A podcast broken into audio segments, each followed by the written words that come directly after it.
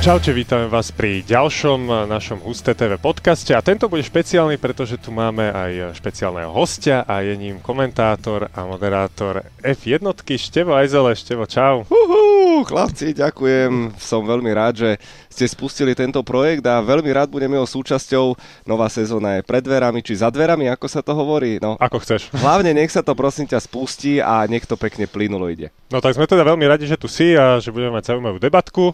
No a ten tretí člen, klasicky my sme vždycky v trojici, takže je to náš starý známy Tomáš Horvá. Tomáš, čau. Ahoj, ahoj. Takže ty sa budeš hlavne rozprávať so Števom, ja budem len také kšový, ako sa hovorí. Ale dám teda prvú otázku na Števa, že uh, či bola nejaká veľká cena, na ktorú si sa tešil viac ako na túto v Rakúsku? A tak vieš čo, u mňa je to tak, že ja sa teším vždy na tú nasledujúcu veľkú cenu. Vždy, aj keď skončia preteky, tak vo mne to ešte tak buble niekoľko, niekoľko hodín a celé tie emócie a lebo v každej veľkej cene si vieš nájsť nejaký príbeh, vždy tam je nejaká kontroverzia, naozaj nejaká, nejaká záležitosť do debaty aj medzi fanúšikmi a niekedy aj ja mám vlastné dilemy, že čo, sa- čo sa tam vlastne stalo, ale ja sa riadím toho hesla Enza Ferrariho, ktorý presne v Maranele v múzeu máš hore napísané, že najlepšie Ferrari, aké som kedy postavil, je to nasledujúce. A u mňa je to takisto s tými veľkými cenami, ale dobre uznávam, že po 7 mesiacoch naozaj súchôd uh, sa už neskutočne teším na to Rakúsko, ale hlavne nech to ide v klidku, postupne a bez nejakých zádrhelov. Nech nie sú teda žiadne prestoje, naozaj nech to ide ako, No ako, pozri. na, ako na tom asfalte. E, Rovno, rovno ti môžem povedať jednu zákulisnú infošku, ktorá sa zatiaľ nikde neobjavila, ale v sobotu v Rakúsku e, podľa môjho zdroja už mali jeden pozitívny prípad v rámci robotníkov, ktorí robia na okruhu. A, takže budú mať čo robiť, aby to celé samozrejme ustriehli, aj keď samozrejme povedzme aj to B, že celá táto pandémia a COVID-19 je i- istom smere trošku prifúknutá bublinka hystérie a paniky. Nechcem to samozrejme zľahčovať, ale, ale e, treba začať viac uh, pokojnejšie myslieť a, a neprežívať všetko, lebo, lebo zase, že by sme boli všetci v ohrození života, tak to teda ja necítim. Tak boli sme v podstate, že e, skúšaní nejakou novou vecou a teraz už keď sme sa presvedčili, že aký je teda ten v úvodzovkách náš nepriateľ, tak snad to teda bude také plynulejšie a viac pohode. Je to neviditeľný hajzlík, No, no, no, no. to, to bez debaty, ale, ale videli sme kopu známych osobností od Toma Hanksa, od Paula Dybalu, od eh, Láďu Víska, ktorí hovorili aj ako sa trápili, že nebol ten priebeh jednoduchý, ale sú náspäť v živote. Dybala v základnej zostave, žiaden problém a pevne verím, že takto bude naprieč celou spoločnosťou. Všetci vieme, že iné skupiny sú najohrozenejšie a musíme dávať pozor na našich starých rodičov a podobne samozrejme, len len treba to brať trošku tak triezvejšie. Áno, no, bola teda poriadne dlhá prestávka a pre teba ako komentátora náročné, náročné obdobie, ale vedel si ho nejako zaplniť, takže čo si robil? Juj, však ja som sa vôbec nezastavil celý ten čas a, a nie všetko samozrejme môžem prezradiť, ale najprv som si myslel, že týždeň, dva, že ježiš, to si oddychnem, prečítam si knihy, pozriem si, pozriem si nejaké seriály, vypočujem si podcasty a potom to zrazu začalo, prišli rôzne telefonáty, čo keby sme skúsili toto, takýto podcast, takéto video, uh, už si skúšal Zoom, no a, a nakoniec tých aktivít bolo fakt, že veľa, čo sa vôbec nesťažujem, pretože uh, vytvorili sme napríklad na Facebooku Šport TV sériu fantastických uh, podcastov, videopodcastov s, so známymi osobnosťami na tému motoršport. Dostal som sa aj ku knižkám. Našťastie, okrem nejakých kriminálok, som prečítal dve knihy o Nikim Laudovi, čo bola takisto výborná skúsenosť. A ja ti vlastne neviem, jak tie 4 mesiace ubehli, ale zrazu je tu júl, tak Ešte by si si aj dal nejaký taký mesiac, že? Ježiš, úplne, úplne vôbec som si neodýchol. Ale nie, nie, nie, všetko je v poriadku, nemám naozaj žiadne stiažnosti, všetko je v pohode, sme zdraví, to je základ a, a, a, a strašne sa teším, že to konečne začne, lebo bolo to podľa mňa najmä mentálne ťažké obdobie a oba, obaja ste to asi cítili pri tom reštarte futbalu. Že síce bez divákov, síce bez atmosféry, ale konečne. Hm. Bol tu futbal, zrazu Bundesliga je už dohratá medzi časom a, a príde tá formula, pardon, Rakúsko bude možno najsledovanejšou veľkou cenou celej, celej histórii. Predsa tá formula bez tých divákov dokáže vyzerať stále vynikajúco.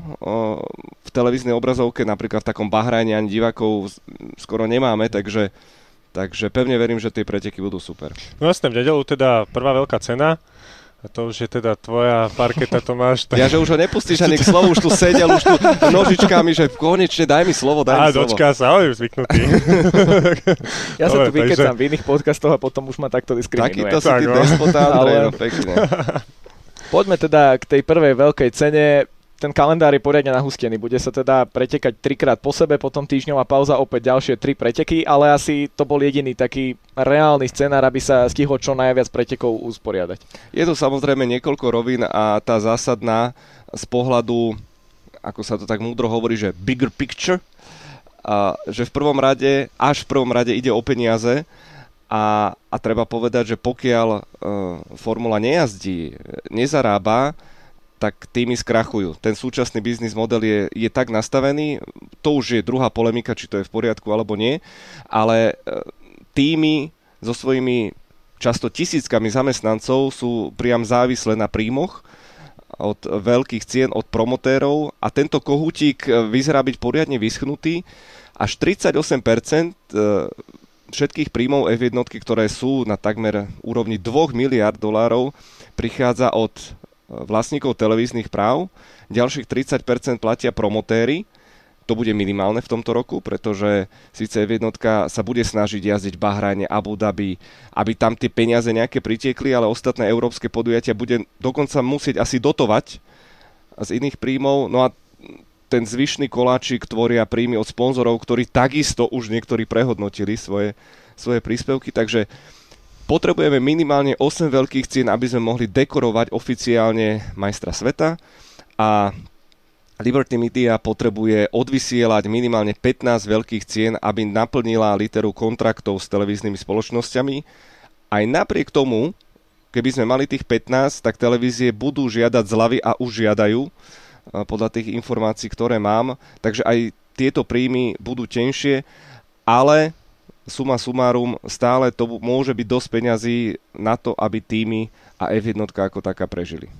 Spomínal si Liberty Media, pre možno menej znalých povieme, že to je spoločnosť, ktorá je na čele F1. E, spomínal si aj ten biznis, tie, tie celkové financie, Poďme možno z takej, z takej laickej stránky na to. Keď si bežný človek zapne formulu v nedelu po obede, pozrie sa na to, že Zaspí, monoposty. Ty počúvaj, Buksa, ja ťa kopnem takým špodlakom, že uvidíš. Tak ja tam komentujem, makám, rozumieš? A ty drichmeš? Si normálny? Ale vieš, to, to je také, že prísluchové. Prosím ťa, vypni mu ten mikrofón, však on je úplne mimo. To kvôli nemu si ma sem volať, to je otrasné. Vidíš, tak už si môžeš znovu zadiať. Ty si naše. skončil. No vidíš, ja som chcel byť také kšový. Keď ma chceš naštvať, presne tak, o, toto formula je super, to si tak zriem, pozriem si štart, potom a potom zrazu je cieľ. No, vieš čo, Fuxa, my dva sme skončili. Samozrejme, srandujem, jasné. No, ale k inému som sa chcel. No, no, by, no. no. by si nesrandoval, by si išiel preč potom. My sme tu páni. Taký Dobre, ten, ten bežný človek, ktorý si zapne tú formulu, tak si povie, že však tie monoposty vyzerajú aj celkom podobne, ale prečo je jeden rýchlejší o 3 sekundy na kolo ako ten druhý? Juj, uh, koľko máme jazzu? tak už len keď Takú si, skrátenú verziu. Už len keď si uh, pozrieš tie počty zamestnancov v jednotlivých tímoch, kde najmenšie majú 300, 400, 500, to znamená Haas, uh, Alfa Romeo, alias Zauber alebo, alebo Williams a Mercedes, Ferrari, Red Bull, kde oficiálne majú minimálne 1500 zamestnancov, kde 500 ľudí robí len na aerodynamike, ďalších 500 robí na motoroch oficiálne. My netušíme externí dodávateľia čo, ako to sú veci, ktoré, ktoré sa možno ani nikdy nedozvieme, takže uh, z toho súboja o sekundy sa stal súboj o, o tisíciny sekundy. Um, ja vždy sa sám dozviem nejaké nové informácie, konkrétne napríklad od Pepu Krála, alebo z knihy Adriana Newbyho, keď som vlastne zistil, že momentálne aerodynamické oddelenie aj kvôli hroziacej špionáži posledné roky funguje tak, že ty máš normálne expertný tým na predné krídlo, na predné zavesenie, práve, ľavé, na chladenie. A nad všetkými týmito mm, stojí Adrian Newey, ktorý spája tie informácie, len aby chlapci od predného krídla netušili, čo sa deje na zadnej náprave. Čiže aj takéto opatrenia sa dejú. No a samozrejme všetko je to o tých zdrojoch, ktoré v jednotlivých tímoch sú a myslím si, že je to problém, pretože tie nožnice sa za posledné roky dosť výrazne roztvorili, že bohatší sú ešte bohatší a tí chudobnejší sa dosť trápili. Má to zmeniť e, pripravovaný rozpočtový strop. Sám som zvedavý, ako to bude vyzerať v praxi. Niektorí ľudia sa taktiež možno pýtajú, že, že ako je na tom Česko a Slovensko, či máme nejakú šancu na pilota, ktorý by sa mohol prípadne v budúcnosti objaviť ve jednotke, keďže doteraz jediný bol Tomáš Enge, ktorý absolvoval tri preteky a či teda máme niekoho do budúcna. Odpoveď na tvoju otázku je jednoduchá, áno, nemáme. a je mi to veľmi, veľmi, veľmi ľúto. Áno, nemáme v najbližších sezónach, pretože tá situácia je tak vystrelená, čo sa týka peňazí, že, že to je nemožné. A nesmieme zabúdať na tú vec, že žiaľ, Slovensko je tak malý trh, tak zúfalo malý trh, ešte Česká republika ako tak. Zoberme si Polsko. To je obrovský trh. Mánia, Roberta Kubicu, Orlen, obrovská spoločnosť, ktoré proste v krajine sú. Tu by musel nejaký oligarcha zobrať kufrík a dať ho Ríšovi Gondovi že Richard, tak ja ťa chcem podporovať, čo by bolo skvelé, pretože uh, bežní fanúšikovia vlastne nikdy nemali možnosť vidieť talent Richarda Gondu. Keď sa ale rozprávate s expertmi a, a s chlapíkmi, ktorí rozumejú jazdeniu, tak vám povedia, že neuveriteľné. Pred rokom či dvomi Rišo Gonda prvýkrát sadol do motokári, lebo on ich nejazdil, jazdil minikári a potom už juniorské formule minul som sa rozprával s človekom, že Rišo do toho sadol, prišiel medzi profikov a bol druhý a všetci proste zírali, pozerali na jeho jazdecký štýl, že to je proste neuveriteľné, že to je tak prirodzený talent. Rovnako Pepa Král, pred nimi Štofi Rosina, fantastický pilot, ktorý skončil mimochodom tretí na Porsche Supercup v celkovom hodnotení. To je, samozrejme bolo to v ére bez Instagramov a Facebookov, že nedalo sa to tak predať. Takže vždy tu nejaký jazdec na našom území sa narodí. Teraz v Česku majú dvoch šikovných, Roman Stanek a Petr Ptáček, ktorý je dokonca v juniorke Zauberu s mladým Fittipaldym. Takže e, ten talent je jedna vec, ale potrebuješ veľké finančné zdroje a tie zatiaľ podľa mňa chýbajú. Ešte by som možno načatal jednu takú otázku z takého domáceho, domáceho prostredia a potom už sa budeme možno trošku na nejaké odbornejšie témy e, rozprávať. No, Andrej už zaspáva inak, takže... Ej, no, to ani formula není. Uh, niektorí si tiež ešte môžu hovoriť, že teda máme Slovakia Ring na Slovensku. Prečo sa tam nejazdí Formula 1, keď sa tam už usporiadalo niekoľko rôznych svetových pretekov? No, tak to sa treba spýtať vedieť. Ja Slovakia Ringu, ktorý má asi jednak svoju stratégiu. Nedávno som videl opäť veľmi úspešné cyklistické preteky, tam boli zorganizované. A, a veľa... Andrej mimo sa zobudil, pre... cyklistika, to je jeho. Aha, aha, dobre. A je to veľmi náročné. Okruh je veľmi pekný, čo sa týka samotnej trate. Minule som akurát robil rozhovor s Tomášom Engem, on dokonca povedal, že jeden z najlepších e, v Európe. Síce ťažko sa tam predbieha, ale napríklad na testovanie je výborný a samozrejme už zorganizovať samotnú veľkú cenu, v prvom rade získať certifikát bezpečnostný, to je, to je makačka. Inak e, v najbližších dňoch, počkajte, ja tu mám aj, aj správu, to by som mohol nájsť, teraz od 1. do 3. budú testovať historické formule na Slovakia ringu. Bude tam Super Aguri, Eros, Zauber a Toro Rosso. STR8. To len tak by the way. to aké historické? Akože Jaké staré? No posledných 10-15 rokov. Aha, také. Aha. A Super Aguri 2006, Eros 2001, Zauber 2010 a Toro Rosso 2013. To som vtedy veľmi sledoval v jednotku. Ty si spal, prosím ťa, kto to lameš. sa snažím teraz zachraňovať, hej? Ty si skončil, môj zlatý. Uh, no, takže aby som to skrátil, Slovakia Ring, uh, myslím si, že by bolo naivné mať túto ambíciu uh, organizovať Formulu 1, pretože by na to potrebovali neskutočný balík peňazí. Navyše máme tu tradičné značky ako Hungaroring, ktorý proste cez 30 rokov sa tam jazdí. E, máme tu veľmi silný Red Bull Ring, takže v tomto regióne je to momentálne vysoko nepravdepodobné.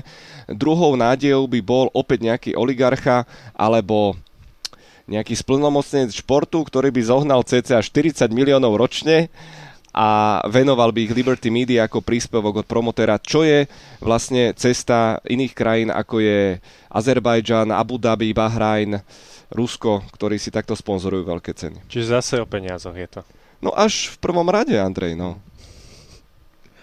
Ty už si tu tak bokom, vieš, už si si to pokazil hneď na začiatku. Ja, ale ja som tak rozmýšľal, lebo naozaj, že... Čo si, ro- čo si robil?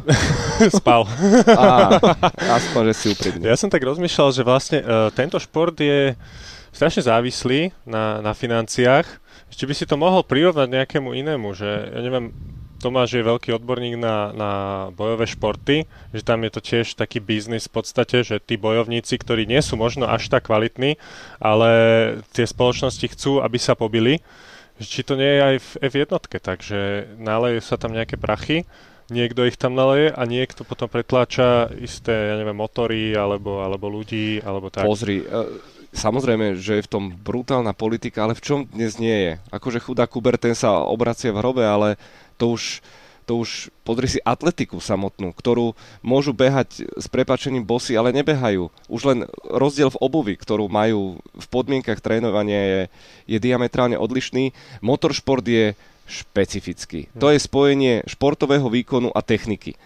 A komplexný motoršport. Zober si, že ešte F1 je vlastne perfektný biznis projekt na štýl NHL, NBA, NFL, že to je odvetvie, ktoré generuje zisky to možno ešte MotoGP, tam nemám presné dáta, ale čo sa týka motoršportu, tak v podstate je to čierna diera a vo väčšine prípadov je to záležitosť vyvolených a bohatých. Keď si pozrieš všetky tie pridružené série, pozrieš si menoslov jazdcov, často sú to rodiny príslušníci.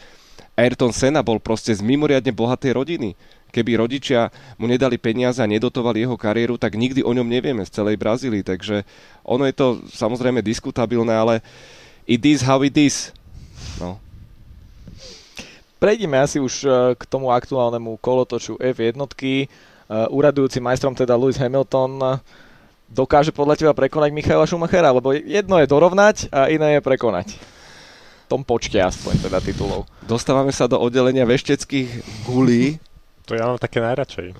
Ty si zdriemný, prosím ťa, teraz sa idú baviť odborníci, dobre? Nech, neruš nás. Vieš čo, chápem tvoju otázku a samozrejme Lewis Hamilton má na to všetky predpoklady, pretože jazdí v najlepšom týme a najrychlejšom monoposte posledných rokov. Navyše, e, pravidlá súčasné e, boli predložené aj pre budúcu sezónu, pretože máme odklad tých nových pravidiel od roku 2022 a kto vie, kto by to povedal vo februári, lebo táto sezóna sa zdala jasná. Luis to proste vyrovná, 7 titulov, 91 víťazstiev to s prstom nose musí prekonať, čak bude 22 veľkých cien a minimálne 10 vždy vyhra. No a, a prišiel COVID-19 a zrazu je to koronavírus, ktorý môže zastaviť ten Luisov rozbeh. Čo sa týka tejto sezóny, moja predikcia skromná samozrejme je tá, že Luis je samozrejme najväčší favorit, ale Myslím si, že Max Verstappen mu môže skomplikovať život a myslím si, že Red Bull tento raz pripravil veľmi kvalitný monopost. Včas s tým mal Adrian Newey vždy problém, pretože on si to tam rysoval na tej doske do poslednej chvíle, do decembra, januára a potom to nestihli vyrobiť celé. No a myslím si, že medzi týmito dvomi by to mohol byť veľmi, veľmi tuhý súboj, nielen v tejto, ale aj v budúcej sezóne. Uvidíme, ako zafungujú upgrady Ferrari, lebo mali svoje problémy tajúplné s pohonou jednotkou. A, ale Ferrari nemôžeš nikdy odpisovať. Nemyslím si, že budú kandidáti na titul, ale určite na niekoľko víťazstiev, áno. Čo sa týka Verstappena, načrtol si teda jeho a jeho pôsobenie v Red Bulle. Dá sa povedať, že stále ako si hľadajú k nemu nejakú dvojku. Bol tam Gasly, teraz je tam Albon. Otázka, či tam vydrží, ako dlho tam vydrží. Kto by bol možno podľa teba takou správnou dvojkou pre Verstappena, keďže vieme, že si tam naozaj chcú presadzovať jeho ako jednotku a potrebujú k nemu nejakého sparring partnera, dajme tomu. No veď o to ide, že vlastne oni e, brutálne chcú spraviť z Verstappena najmladšieho majstra sveta a majú na to už iba túto sezónu, pretože vek nezastavíš. Inak, keď už to máme, Andrea sa zobudil teraz, že zober si to, že Verstappen má 22 rokov, čo myslíš, koľku sezónu teraz bude jazdiť? Formulovú. Jedna. Štvrtú? Koľko? Štvrtú? No, spí ďalej šiestu. No, dobre. Chápete to? 22 ročný, bude mať 23 6. sezónu. No, v Red Bulle možno aj tak trošku lutujú ten Ricciardov odchod, ktorý bol povediac vynútený a plne mu rozumiem, že hľadal novú výzvu. V Renaulte ju podľa mňa veľmi nenašiel, ale našiel tam 50 miliónov, ktoré mu previedli postupne na účet a pôjde do toho McLarenu. A ja si myslím, že Albon je v súčasnej situácii výborná voľba. Lebo aj som počúval teraz jeden podcast The Race a tam to pekne povedali, že Alex Albon od začiatku vlastne sa nenaháňa za Verstappenom, ako to robil Gasly, ktorý zhorel v testoch, to dvakrát rozbil a proste bol potom hotový psychicky, cakum prask. A Albon podľa všetkého bude strácať na, na Verstappena. Ak bude v dvoch, troch desatinách, tak to bude považované za úspech. A zároveň to dáva, ak bude jazdiť spolahlivo a zbierať body, dáva Red Bullu uh, veľmi dobré šance na tzv. alternatívne stratégie. Že oni s tým budú môcť skúšať. Budú ho môcť použiť ako svojho žolíka a on s tým bude zmierený. On vie, kde je v jeho týme, v tom týme jeho miesto, čo Gasly napríklad netušil. Ricciardo takisto bojoval, išiel na krv. Takže Albon bude tá poslušná, sympatická dvojka, ktorá bude podľa mňa zbierať body, snáď aj nejaké víťazstvo sa mu teraz už prikmotri. Poďme opäť do tej trošku vešteckej gule, keď to tak sme už otvorili túto tému. Získa titul skôr Leclerc alebo Verstappen? Ježiš Maria Kristová noho, odkiaľ to ja mám vedieť? No tak, A toto vieš, som... si odborník, sa, to, sa tu bavíte odborníci, no tak dávaj. Počúvaj, ty šaman, ty. Teba by sme sa mali spýtať, ty tomu vlastne nerozumieš, tak ak, aký je tvoj názor? Uh, že kto? First, jak? Leclerc alebo Neviem, ako sa volajú. tak keď chcú z Verstappena urobiť najmladšieho majstra sveta a je, je to chcenie naozaj obrovské, tak ja si myslím, že sa im to podarí.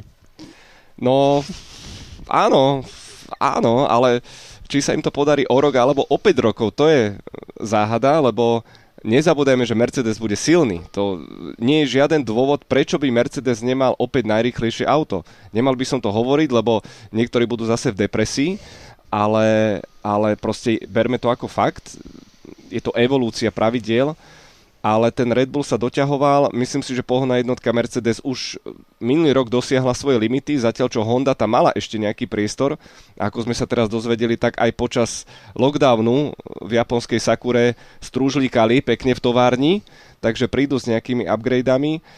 A už som sa dostatočne vyhol tvojej otázke, či? Trošku, no ale Takto.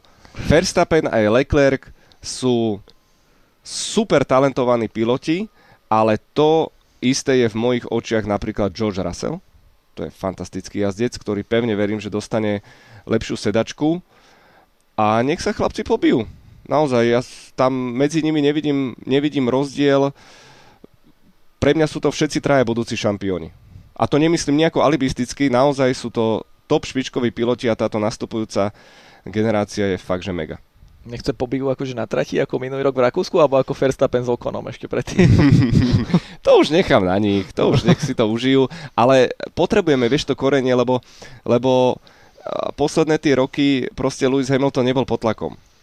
Možno v polke sezóny 2018 zo strany Fetela a Ferrari, tam sa to potom rozsypalo z objektívnych dôvodov a, a Lewis si pokojne krúži, zbiera tie tituly a je to fantastický samozrejme pilot, to krúži na čele, lebo je šikovný, aby som zase ma tu nejaká mravnostná policia bude zase atakovať, ty sa nesmej, ty spí. Sa pozrel na mňa, že mravnostná policia.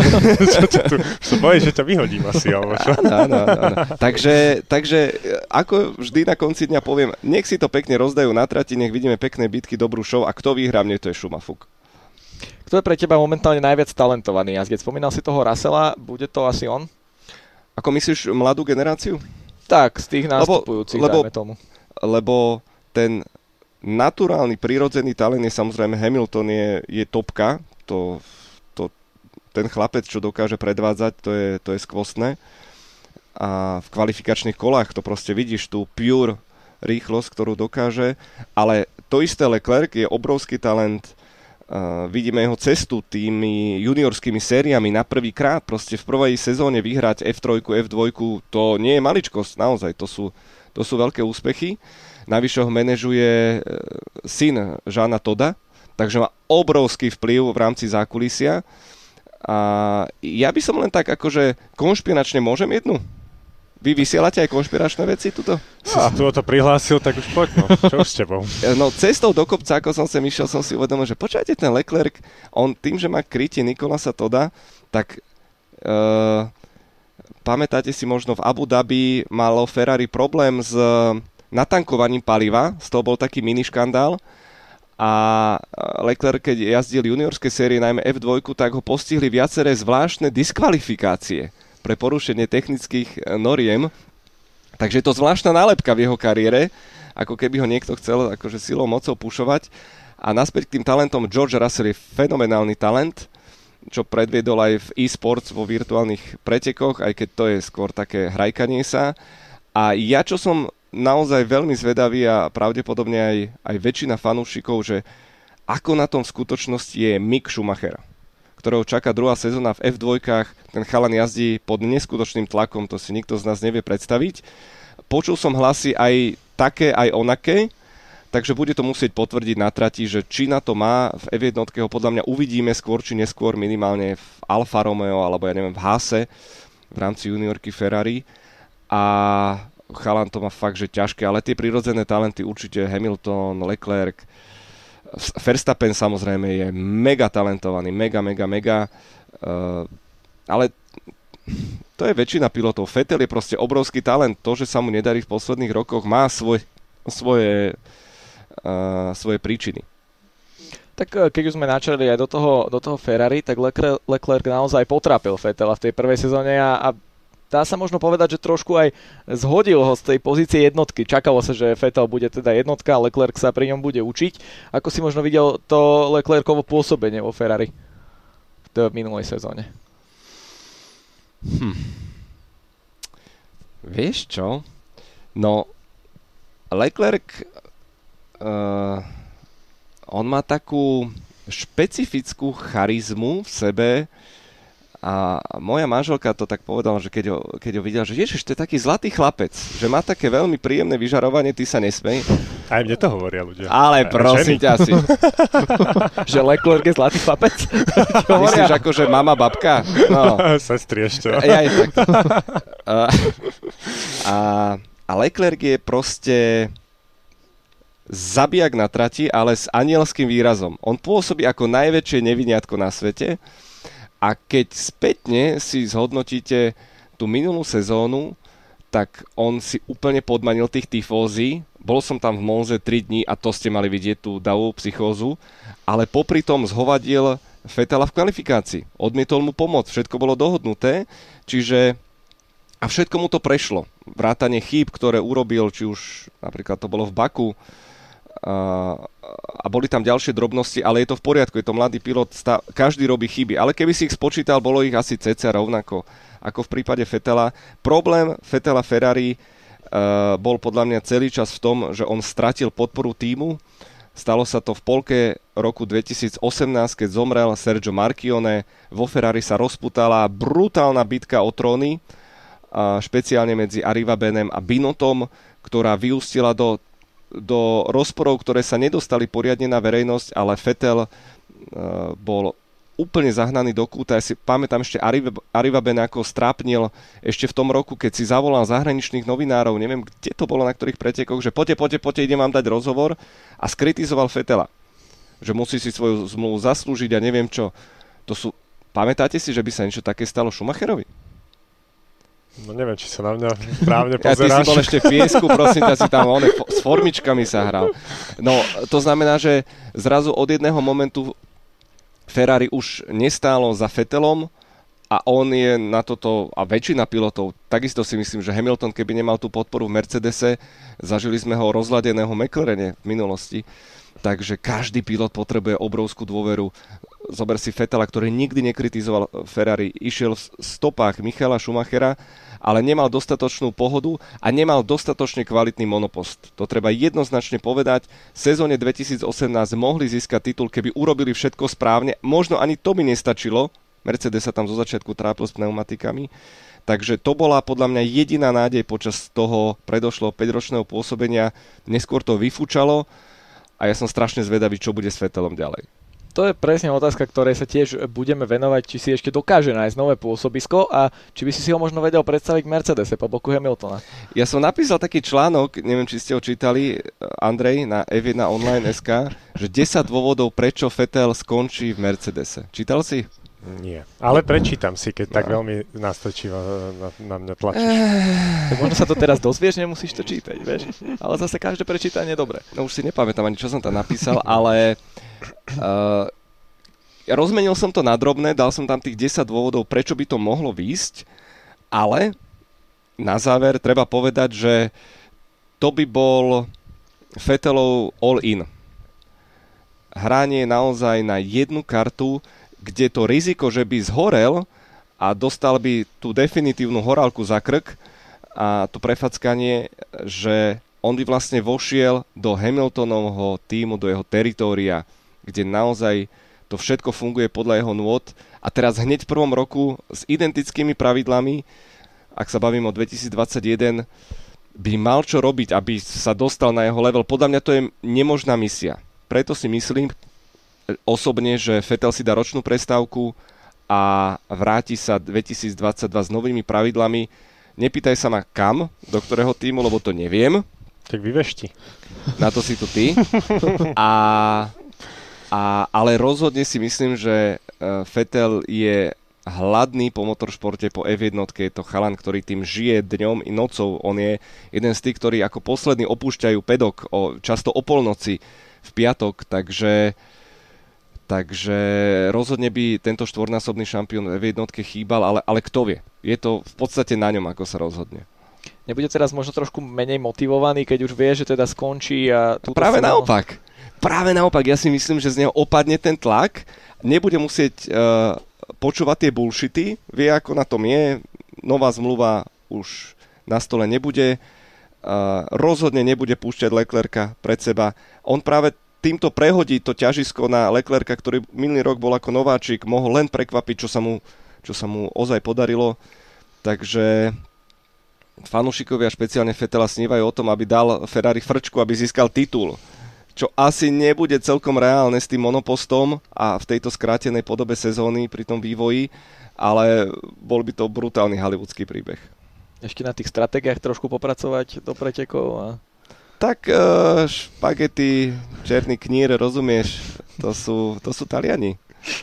Ako pozri sa do histórie, kedy Ferrari fungovalo, to proste neoklameš. Ferrari je opäť talianský tím so svojimi všetkými starosťami a, a vecami, ktoré do toho prichádzajú. To všetci len spomínajú na Žána Toda, Rosa Brouna, to, to fungovalo úplne inak.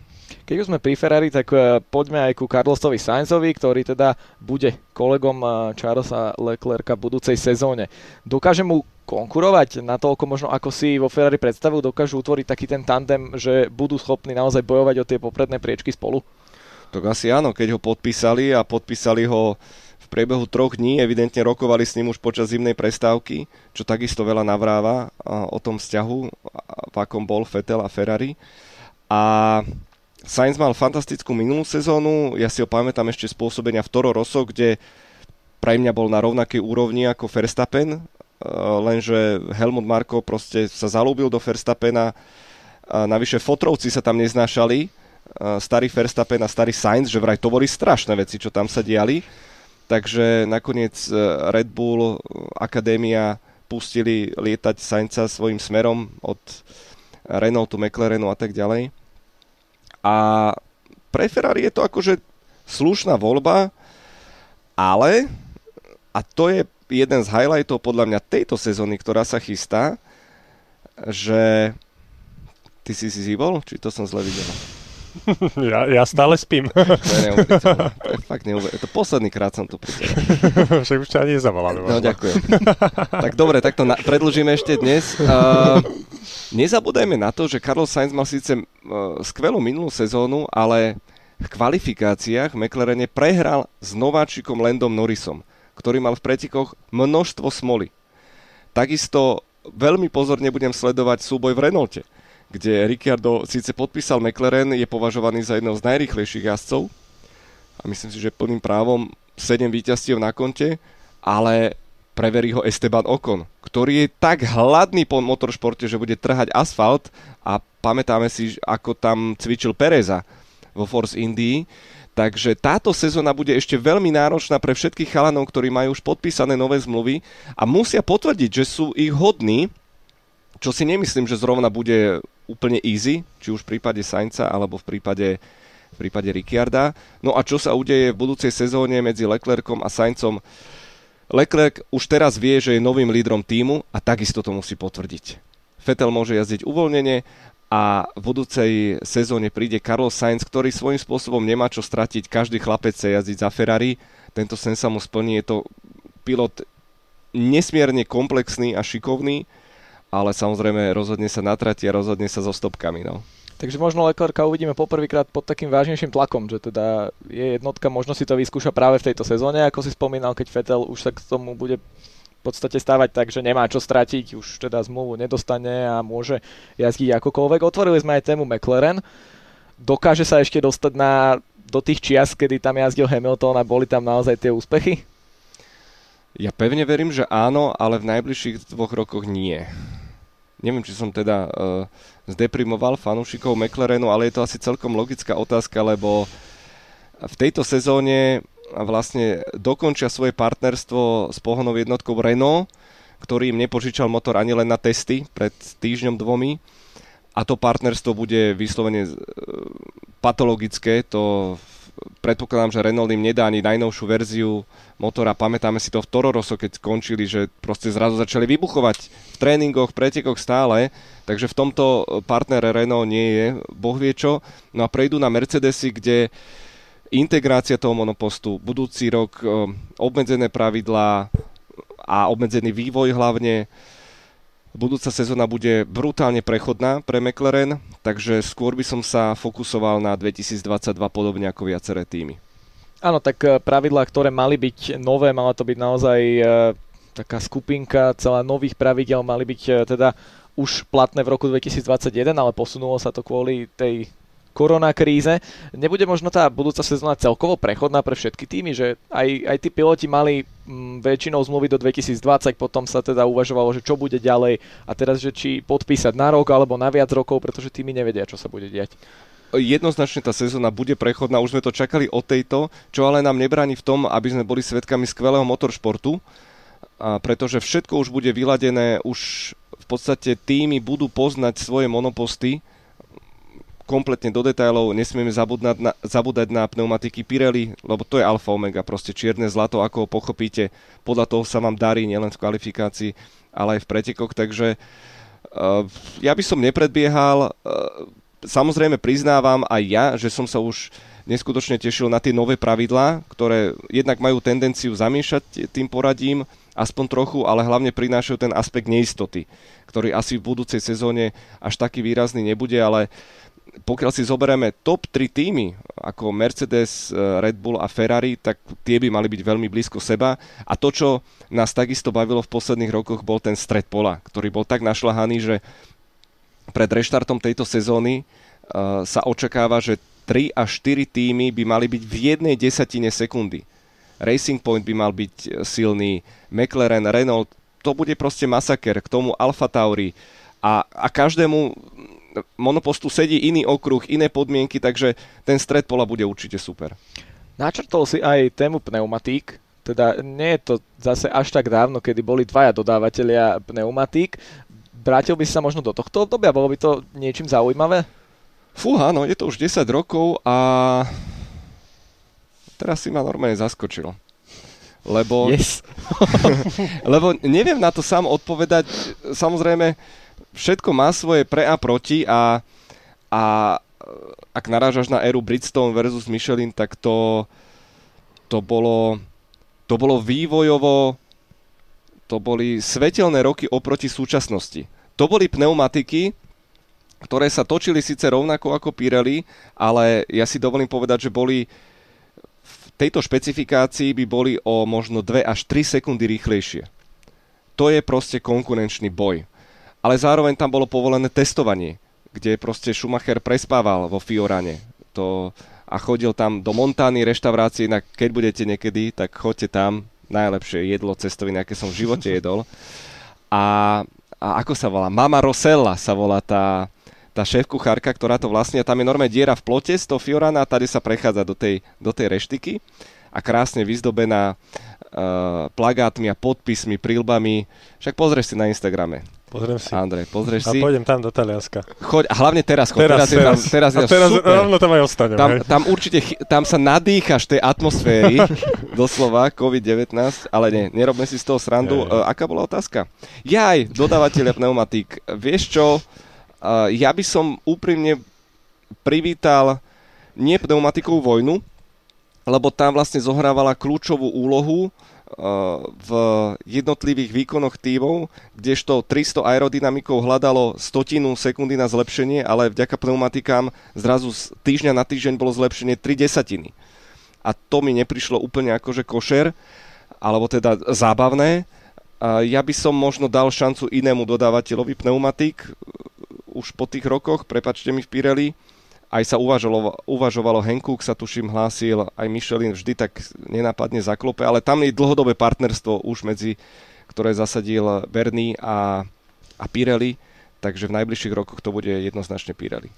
Tak vieme o tom, že Pirelli niekedy nedokázalo úplne odhadnúť tie pneumatiky, tie, tie zmesi ale, boli. Ale nie je to ľahké. Akože to treba povedať, že oni sa, oni sa brutálne snažia a, a mali sme tu koľko? 8 variácií, to bol fakt ten dúhový pochod, ultrameké, super turbomeké a neviem už aké, to už nám chýbali naozaj, naozaj slovička, ale majú to ťažké, vývoj tých monopostov ide, ide kozmickou rýchlosťou, tie monoposty sú strašne ťažké, už nemajú 600 kg, ale skoro 750 plus jazdec, to sú priam kamióny, takže tá úloha pre dodávateľa pneumatik je, je veľmi ťažká a stále verím, že sa s tým popasujú lepšie. Bola tam ešte jedna taká technologická zmena, to bola teda tá svetožiara dlho omielaná, to si zachytil určite aj ty, Andrej. Že teda, Pokračuj v otázke. Že, že predtým boli takí nekrytí tí piloti a potom zrazu tam mali takú zaujímavú vec. Takže uvažovalo sa aj od, o rôznych všelijakých tých štítoch a takýchto veciach, tak aké je možno podľa teba najlepšie riešenie? No tak z akého pohľadu? Pýtaš sa ako pretekár, alebo bezpečnostný analytik, alebo manželka pilota, lebo to je... Začneme tou manželkou pilota. Tak manželka pilota by bola najradšej, keby nejazdil a dostával iba peniaze. alebo iba na simulátore, to by bolo najlepšie. Áno. A nepustiť donútra ako Charles Leclerc potom. Tak to v žiadnom prípade. a opäť náročná filozofická otázka. Môj názor zároveň rešpektujúci to, že nechcem, aby zomierali ľudia a piloti alebo diváci na pretekoch, je samozrejme na prvom mieste. Na druhom mieste si myslím, že, že F1 je až príliš bezpečná, že príliš dbá o tú bezpečnosť, pričom faktor strachu patril vždy k tým fascinujúcim prvkom, prečo si to ľudia pozreli. Ja ako malý chlapec, keď som videl nehodu, ja neviem, Luciana Burtyho v Spa, tuším 2001, v tej obrovskej rýchlosti, ako bol pod pneumatikovou bariérou a nevychádzal a, a ja si pamätám, ako som mal ruky pred ústami, som stál a hovorím si, pane Bože, snáď to prežil. A nakoniec to prežil, bol úplne v pohode, trošku otrasený, ale prežil. Tak tieto momenty vlastne robili z pilotov vlastne tých gladiátorov, ktorí riskujú vlastné životy, nevraviac o proste 70 50 rokoch a tých začiatkoch, to, to je pre mňa nepredstaviteľné. Keď vidím tie škrupinky, v čom sa jazdilo, to je crazy. Ale dnes už ani nevidíme hlavu pilota, vďaka svetožiare nevidíme prílbu, nevieme, máme problém rozoznať jednotlivých pilotov. Nikde som nevidel poriadnu štatistiku, poriadny výskum Zo dňa na deň to proste prišlo ako nariadenie a, a tá svetožiara je otrasná. Zároveň bol to zhodou okolností Leclerc, ktorého hlavu to skoro v spa pred dvomi rokmi zachránilo, takže Vždy to je o tom hľadaní balansu. E, FIA na čele so Žánom Todom, ktorý je hlavný propagátor bezpečnosti aj v bežnej premávke sa v rámci politiky, musíme to tak povedať, urobili politické rozhodnutie, rozhodli ísť týmto smerom a nám nezostáva nič iné, len to rešpektovať. Ale tam sa ešte polemizovalo, že sa potom ťažšie bude vychádzať z toho auta, keby bola náhodou nehoda, že sa monopost prevráti, čo sme tiež to videli. To je fakt. Čo Áno, sme, to, sa, to sa nakoniec aj potvrdilo samozrejme, nevraviac o Robertovi Kubicovi, ktorý proste s jednou rukou mal s tým problém a zrazu vidíš, stačilo len máš normálne v bezpečnostných e, brožúrach bolo vždy napísané, pilot musí vedieť vystúpiť do 5 sekúnd. A zrazu pochopili, že zo svetožiarov sa to nedá. No tak čo, čo spravili? No tak Peťku vyčiarkli a dali, dali tam desinku. No, a problém vyriešený. Ale aj to môže byť problém, keď potom tam skončí auto ako v Monaku pri tej, pri tej bariére, tak tiež sa ťažko vystupuje, alebo Nico Hülkenberg, keď tam vysel, ešte to aj do vysielačky hovoril. Ako taká krava, no. hej, to bolo, to bolo, až sme sa zasmiali, ale a on cítil tam benzín, to horelo, ako uh, opäť, faktor strachu, faktor nebezpečia je to, čo divákov fascinuje. Preto je Formula 1 šampionát otvorených monopostov, a otvorených kolies. To je to, čo odlišuje Formulu 1 v rámci ostatných uh, divízií motoršportu. Je, je výnimočná, je fascinujúca tým, aká je a, a žiaľ, časť tej fascinu, uh, fascinujúcej časti toho spektra je, je, je nám brané, je tak tunované smerom, s ktorým ja nie som celkom stotožnený, ale nemám na výber, takže Takže ďalšia otázka. Ešte by som možno trošku prešiel k tým týmom k Mercedesu, či teda Bottas je tou správnou voľbou a či si ho budú chcieť možno, možno ponechať, lebo trošku vystrkuje rožky, ale, ale stále ho vedia nejakým spôsobom uzemník, že teda tu budeš. Kde a... vystrkuje rožky? Ako? tak trošku sa snaží občas tam niečo vyhrať. Hi, Valtteri, it's James. tak a ko- skončil si? Nie, nie, nie, nie. Valtteri je... A história to ukázala, pretože počas každých pretekov a toho súťažného víkendu a ešte tak 2-3 dní po doznievajú tie emócie a, a niektorí ľudia sú tak prehajpovaní, diskusie niekedy tak explodujú a, a ľudia si píšu tak škaredé veci a také rôzne analýzy, ale keď si to zoberieš s odstupom, tak Valtteri Bottas bol dokonalá voľba pre Mercedes ako nástupca Nika Rosberga a dokonalá voľba pre Louisa Hamiltona. Ten tým jazdí na Louisa Hamiltona, je to je to tímové rozhodnutie, ktoré v Red Bulle jazdia na Verstappena, vo Ferrari budú jazdiť na Leclerca. Je to úplne legitímne a našli najlepšiu dvojku na trhu, ktorou vie Valtteri Bottas, ktorý predčil svojim správaním na trati i mimo nej aj treba slávnu dvojku Eddieho Ervajna, jednoznačne Rubensa Barikela, ktorý lúbil papulovať a, a, a spierať sa a robiť také trúspodniky Valtteri poslúcha, dokonca odmieta hrať, všetci mu to radia, že ak chceš byť proti Luizovi úspešný, uh, zavolaj Nikovi Rosbergovi, alebo mu zaklop na dvere, však ste susedia v Monaku a Bottas to nechce, pretože uh, Rosberg na tom makal tvrdo po stránke mentálnej, po stránke intrik. On rozložil Hamiltona v istých segmentoch psychologicky na mikrodetailoch, pamätám si opäť jeden skvelý podcast s Nikom. On má tiež tak, taký vlastný... On má aj také vlogy všelijaké na YouTube. Áno, ale má aj podcast Beyond, Beyond Victory, alebo tak nejako sa to volá. A v jednom rozhovore opisoval situáciu, z ktorej som išiel do kolien, že pred sezónou, tou majstrovskou 2016, že zistil, že potreboval schudnúť trošku, doslova pár gramov, tak vysadil tuším bicykel, aby nemal také veľké stehna. Dobre hovorím? Či ano, naopak? No. Je to možné. A vďaka tomu zhodil, ja neviem, kilo a pol. Potom išiel, rozmýšľal ďalej, že kde by som ešte mohol zhodiť. Tak uh, dal si na mieru spraviť ponožky tenšie, kde ušetril 80 gramov. Uh, odstránil si lakovanie, ktoré mal dovtedy prilby. V 2016 mal celú čiernu, kde ušetril, ja neviem, 40 gramov. A potom to celé tak rozmenil, napočítal a hovorí tomu parťakovi v tom podcaste, že vieš. A potom sme išli do Suzuki, kde som získal kľúčovú pole position o, ja neviem, 26 tisícin. To je jedno. O 2 stotiny sekundy a viem ti povedať, že vďaka váhe som ušetril 3 stotiny. A to bol ten rozdiel, preteky som vyhral, lebo v Suzuki potrebuješ byť na pole position a hovoril o tom, ako bol Hamilton deprimovaný z toho, že bol iba na druhej pozícii. Takže on dokázal uh, Hamiltona zdolať po tej mentálnej stránke, z ktorej sa zase Hamilton poučil do ďalších sezón, kde sa stal takmer neporaziteľným a, a ten tým stal za ním. Naspäť k tvojej otázke. Valtteri Bottas je ideálna dvojka pre Mercedes. Osobne si nemyslím, že tam zostane aj ďalšiu sezónu, pretože som presvedčený o tom, že to miesto má prislúbené George Russell. Ale nikto zatiaľ nevie, či bude pokračovať Toto Wolf v pozícii šéfa Mercedesu a manažéra všetkých týchto pilotov takže to nám ukážu až najbližšie mesiace, ale myslím si, že George Russell by si tú šancu rozhodne zaslúžil. A nemohlo by to možno potom dopadnúť podobne ako s Leclercom, keď išiel k Vettelovi?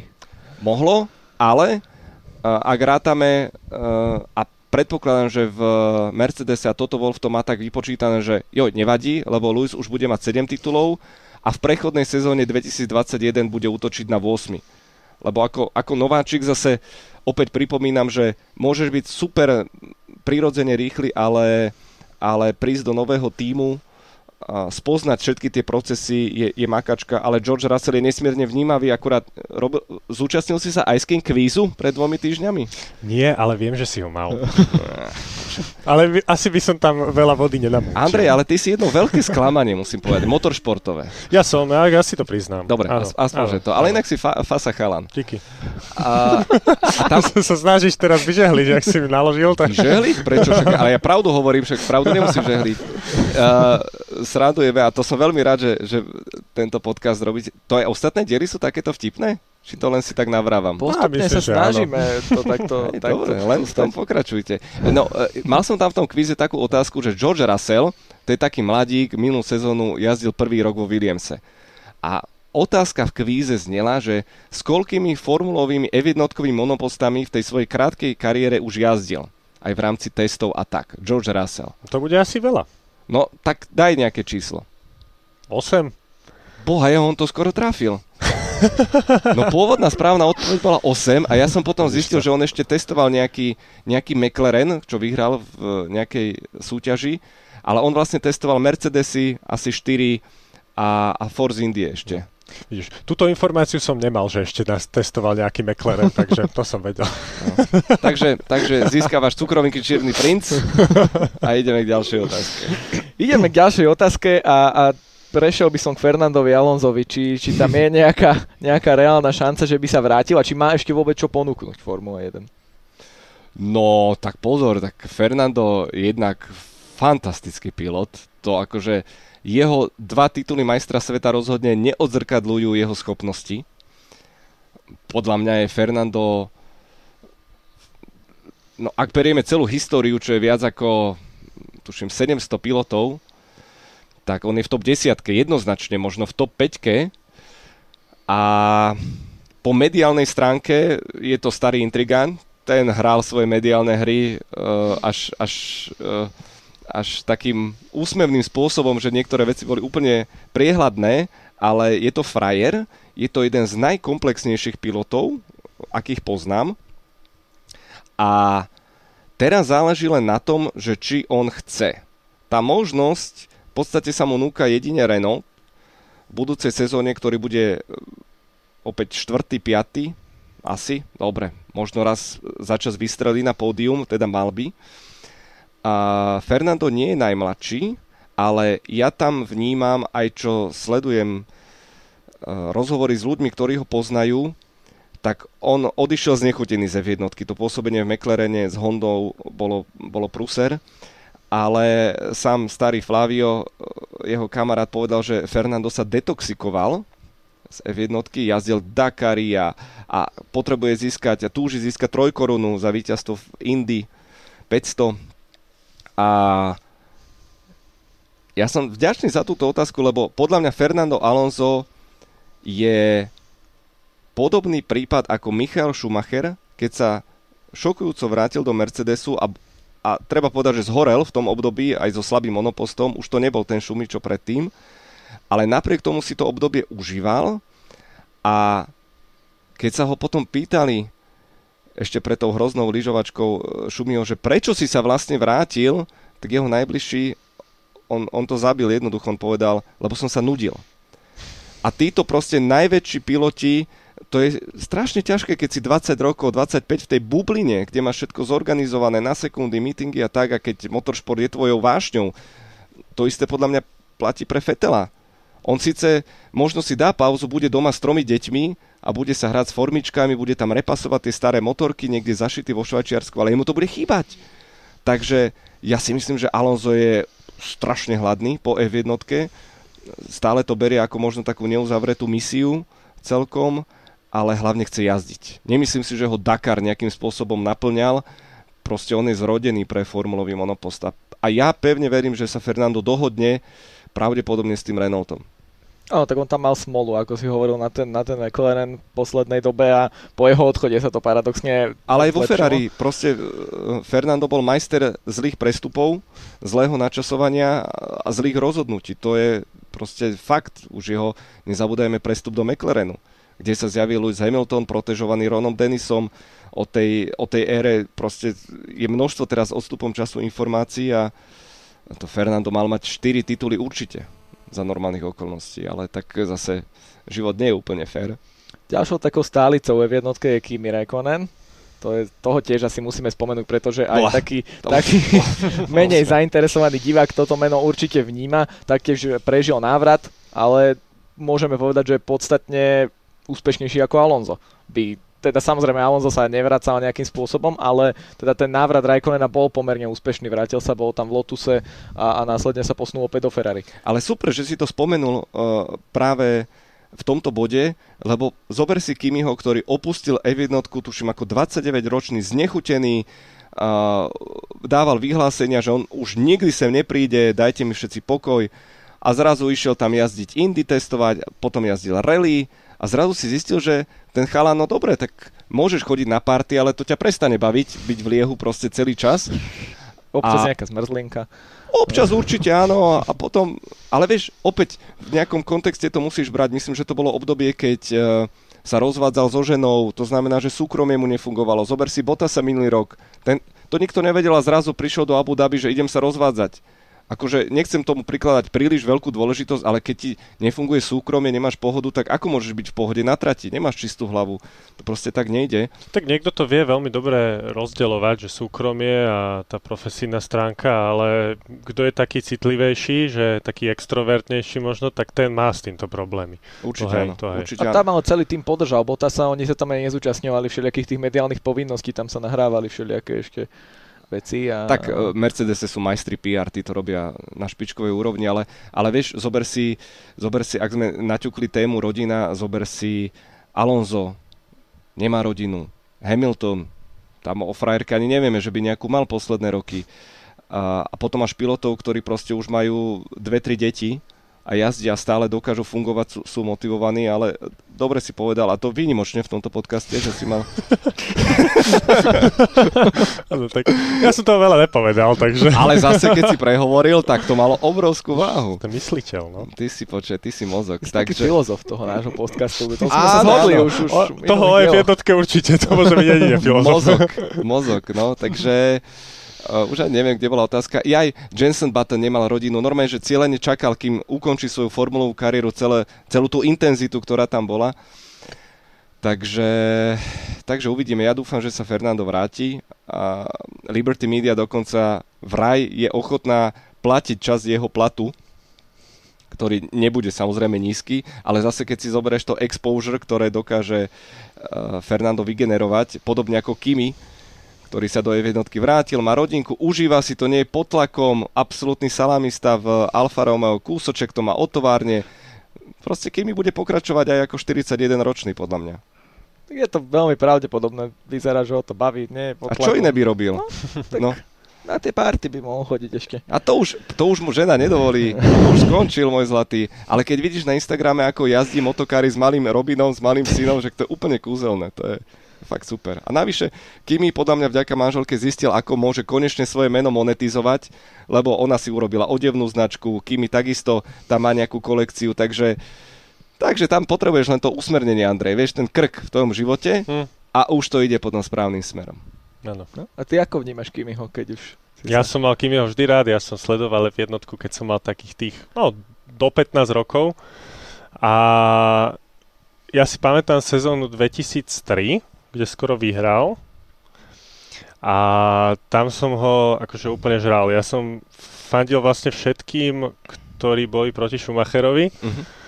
Takže Kimimu sa skoro teda podarilo vtedy No, poraziť Michaela. To on mal mať vtedy titul aj No. 2005 proti No. Alonsovi, no. No, takže, takže hej, no potom, a potom samozrejme prišiel Alonso, tak jemu som začal fandiť. A už Schumacher bol taký slabší, ale Kimi, ale Kimi, Kimi bol stále môj taký Mhm. obľúbený pilot. Mhm. A teraz, kto je tvoj obľúbený pilot teraz? Teraz môj obľúbený pilot asi nie, pretože moc, moc je v jednotke času nevenujem, keďže ju prespím, hej.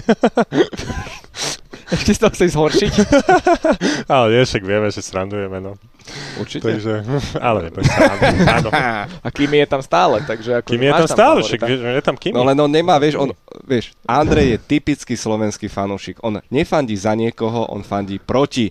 No, A on jasne, čaká, keď Mi-. Mick Schumacher príde, Áno. vieš, ježiš, to dúfam, že zničia, to je perfektné. No tak kto je proti Hamiltonovi teraz najviac? No, tak Všetci. Verstappen, Všetci. Leclerc, Všetci. všetkým fandím. Všetci. Hej, Všetci iba v týme s ním držia. Hej, hej, hej. Okrem Bottasa. No, občas.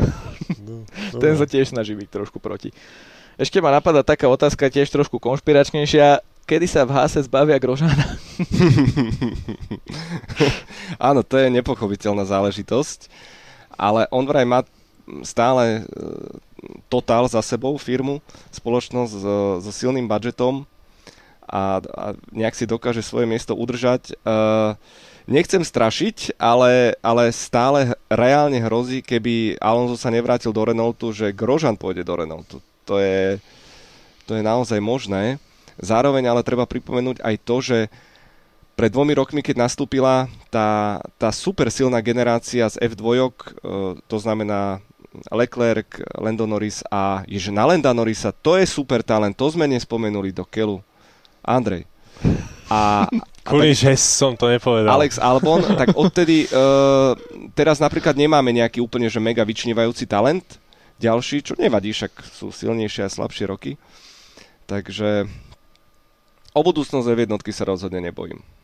No, tak vyzerá to nádejne. Môžeme pár slov venovať aj Landovi samozrejme, ktorý je Venujme. najmladším najmladším pilotom eh, F1 a bude mať teda po boku Ricciarda v budúcej sezóne, takže to bude, zdá sa, že pomerne vtipná dvojica. To bude veľmi zábavná dvojica, to celkom jednoznačne, ale na trati to bude, to bude tiež husté. Uvidíme v, v akom, akej sile bude McLaren Mercedes, pomočka, ale uh, ono to je vlastne jedno, pretože v rámci interného súboja v celom štartovom poli tvojim najbližším nepriateľom a súperom je vždy tímový kolega. A tam sa to proste ukáže a ja opäť pripomínam, Lando Norris dolal Carlosa Sainza v kvalifikáciách vo svojej nováčikovskej sezóne, čo je fantastický úspech, keď vlastne máš, ja neviem, 8 testovacích dní, deleno 2, to máš 4, myslím, že minulý rok dokonca snežilo v Barcelone počas mm-hmm. testov, tak sa nejazdilo, takže chudák Lando Norris a ďalší chalani vôbec toho veľa nenatestovali, a to len na lepšiu perspektívu.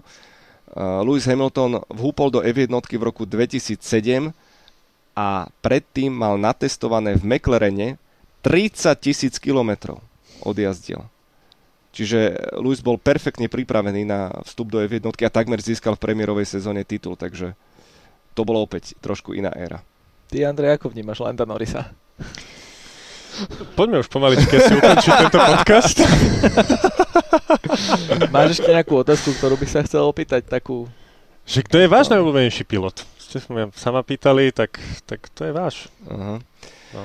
No, už som sa bal, že táto otázka nepríde, pretože uh, je to, áno, sú dve najčastejšie otázky, ktoré dostávam. Uh, jedna je tá, že kde to môžem streamovať, pozerať váš prenos? Pošli link. Áno, Pošli link. áno, hej, rozumieme. A, a super je, a úplne super, keď, keď sa ma to ľudia pýtajú počas veľkej ceny. Mhm. Čiže ja proste zahltený a ja dve hodiny po pretekoch si otvorím Instagram a Áno. teraz to tam vidím, že pošli link a že www.snívajmeďalej.com Akože fakt, akože vtipné. A samozrejme prvá otázka, a ty komu fandíš? A musíš niekomu fandiť, a však to nejde, že Tak ale musíš niekomu fandiť, A ne? nemôžeš byť objektívny, čo ti šibe, ne? Však to je blbosť, ne? A ja akože priznávam, že fandím, mám svojho obľúbeného pilota. Ale však je rozdiel, že proste keď máš e, nejakého obľúbenca a keď komentuješ, že tá, tá profesionalita tam samozrejme musí byť, to určite. Však Páči my sa mi, máme... si ožil teraz. No, ale- fandenie to je moje. Andrej prišiel iba na začiatok a na záver. Áno, veď hovorím, že vyskočil som z toho kšoví a už som tu. No, no, že každý, aj ja mám proste svoje obľúbené týmy, aj komentoval som svoje obľúbené týmy, ale proste mi to príde tak, že, že keď komentujem, tak som komentátor a nie fanúšik. Takže to aj ty máš asi takto, Si nie? sa dopustil myšlienky, ale dobre hovoríš. No. Uh, každopádne môj najobľúbenejší pilot, a nerad to samozrejme priznávam, ale je to teda na záznam vo vašom podcaste na Husté TV. A pff, budú tu teraz počuť proste milióny uši po celom svete. My sme že... tu už také priznali, že ja fandím Chelsea, vieš, že takéto to už, to už sa prežije všetko. Tak ty si starý autobusár, no dobre. A nie, No. môj najobľúbenejší pilot jazdí za Mercedes. Mhm. Si asi nečakal, že? No, A volá sa. Bert Mailander. Vieš, čo to je? Neviem, kto to je. A to je pilot safety car. Bezpečnostného vozidla. To je tak sympatický pánko. A si ho zober, že on už koľkých pretekoch za 20 rokov viedol. Žiadne síce nevyhral, ale bol na čele už proste Ale stovky, vždy viedol. stovky, stovky kilometrov. No, no. Takže A koľko, koľko, koľko jazdí? Čo Jak dlho? koľko jazdí? No koľko dlho, ja, jak, odkedy jazdí? od 90. To je stále ten piatého? istý. Stále ten istý, no. Wow, Stále. vidíš, to som nevedel, dobre. No, no, no. Veľmi sympatický pánko aj, aj na osobný pokec. Dvojčky sa mu narodili, tuším, pred dvomi, tromi rokmi. A je to dream job. A sám to priznáva, že to je, to je proste, proste mega. A aby som zase nebol úplný alibista, tak ja mám presne v sebe ten prepínač, ktorý začne prenos, tyk, aktivujem ho, mám to napríklad pri futbale. Mhm. E, som bývalý bránkár odchovanec z Bratislavského Slovana. Tak logicky mám Belase srdiečko, ale keď hrá Slovan, ešte keď som robil Markíze, tak v tých reportážach, neviem, či si pozerával vtedy športové noviny, tak No. proste keď bolo treba skritizovať Slovan, tak uh, väčší náklad nedal nikto ako ja. Chápem, že mnohí sa báli, báli z, z rôznych dôvodov, ale tak popíšem veci ako sú a, a nejaké fanúšikovstvo ide naozaj bokom. Mhm. No takže tí piloti, ako to máš? Však som ti teraz povedal, že Bad Mylander. No tak a ešte ďalší, koho, koho budem poznať. No, vidíš, a to je problém. To je problém. To je problém. Takže Tak mohol by povedať len Stroll. Tiež nevieš, kto to je. Však toto ne, neuspokojíš ma. Ale už je to pilot. nie, nie, nie. Pre mňa je dôležité, nech je proste najväčšia show, nech, nech sú dobré preteky, nech sa tam mastia, predbiehajú, nech, a nech sa aj zrazia občas, prečo nie. A jednak mi tým uľahčujú prácu, pretože keď je akcia, tak sa to oveľa ľahšie komentuje, ako keď si na Paul Ricard a hodinu 50 ťa tam mdloby chytajú, že čo by som ešte, ktoré stromy v okolí okruhu okomentoval. Špeciálne teba chytajú. Respektíve áno, aby som nezobudil Andreja. Tichučko, potichučky, necháme vyznieť motory, samozrejme. Uspavanka. Ťažko zarobené peniaze No, občas. Tomáš, či, ty čo, budeš alibista? Povieš? ja si aj poviem nejaké Povedz. meno, veď ja nie komentátor formuly, komentátor, takže no. ja si to asi môžem dovoliť teraz povedať. Eh, Srdcu najbližšie mám k Hamiltonovi, ale, ale samozrejme je mi sympatický Leclerc, je mi sympatický Verstappen už len tým, že je v podstate výnimočný, tým, že urobí tam nejakú tú show na tom okruhu, možno niekedy trošku cez hranu, ale to treba. Treba to zase mať aj- každý veľký pilot. Pozri sa na Schumachera, pozri sa na Senu, čo ten navystrajal a keby sme išli do ďalšej histórie, tiež by sme našli, ale mňa fascinuje tá vec, že, že ako to ľudí trápi, že komu ja fandím. A, a mne sa stane občas, a špeciálne to bolo v sezóne 2018, e, keď bola taká vypetá rivalita, keď zrazu Mercedes nebol najrychlejší, keď to Ferrari dokázalo vyhrávať s Vettelom. A mne sa normálne stalo, že mi napísal nejaký hejter nejakú správu, že proste som zamilovaný do, do Fetela.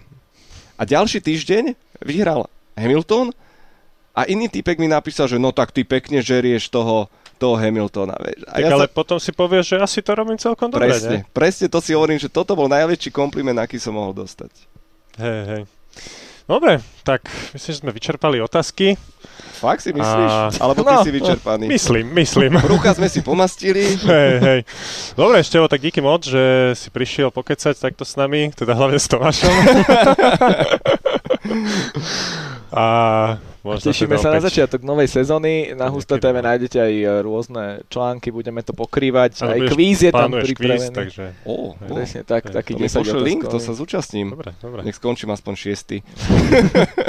v najlepšom prípade. Skalani, ďakujem za pozvanie, bolo to fakt veľmi mega super príjemné, najmä vďaka Tomášovi samozrejme. Nemáš za čo? Nech dohráme túto kartu až do samého hej. konca.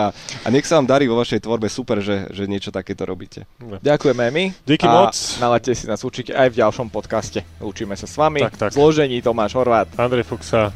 A Števo Ajzele.